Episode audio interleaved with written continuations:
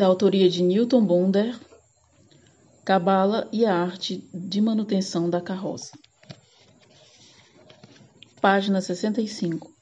Assertividade, a carroça da carroça. Um abastado comerciante viajava em sua carruagem quando avistou na estrada um rapaz de trajes humildes carregando uma mochila pesada. Puxou as rédeas e perguntou: Por acaso estou na mesma direção que a sua? Talvez queira uma carona? O rapaz hesitou, constrangido, e removeu seu chapéu, como que para ganhar tempo. Você vai pular para dentro ou quê? disse o comerciante em tom categórico. O rapaz, parecendo acordar de um transe, de pronto subiu pela parte traseira da carruagem, agradecendo profusamente. Passados alguns minutos, o comerciante percebeu que a pesada mochila ainda estava nas costas do rapaz.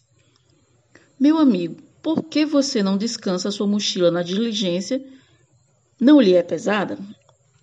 Não se preocupe, disse o sujeito. Já é bastante generoso da sua parte dar-me uma carona. Não sonharia que carregasse também a minha bagagem.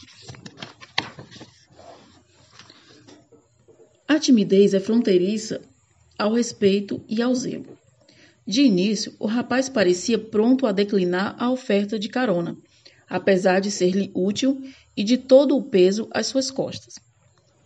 A razão que o leva a quase privar-se da carona só aparecerá claramente na segunda parte da história.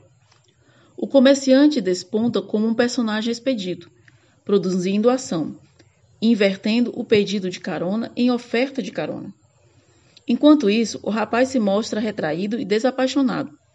Sua atitude de quase renúncia reaparece ativa quando nos é revelado que a mochila dependia de um segundo ato de generosidade.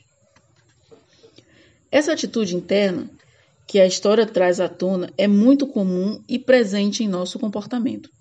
Diferente do atrevimento ou do descaramento, a assertividade é uma qualidade. Muitas vezes carregamos mochilas desnecessárias, inibidos por nosso senso de menos valor ou reprimidos por impedimentos internos.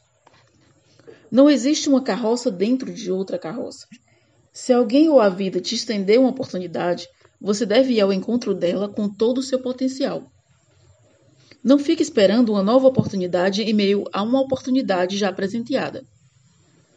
Muitas vezes, essa segunda oportunidade não acontece simplesmente porque já aconteceu. Você apenas a deixou passar.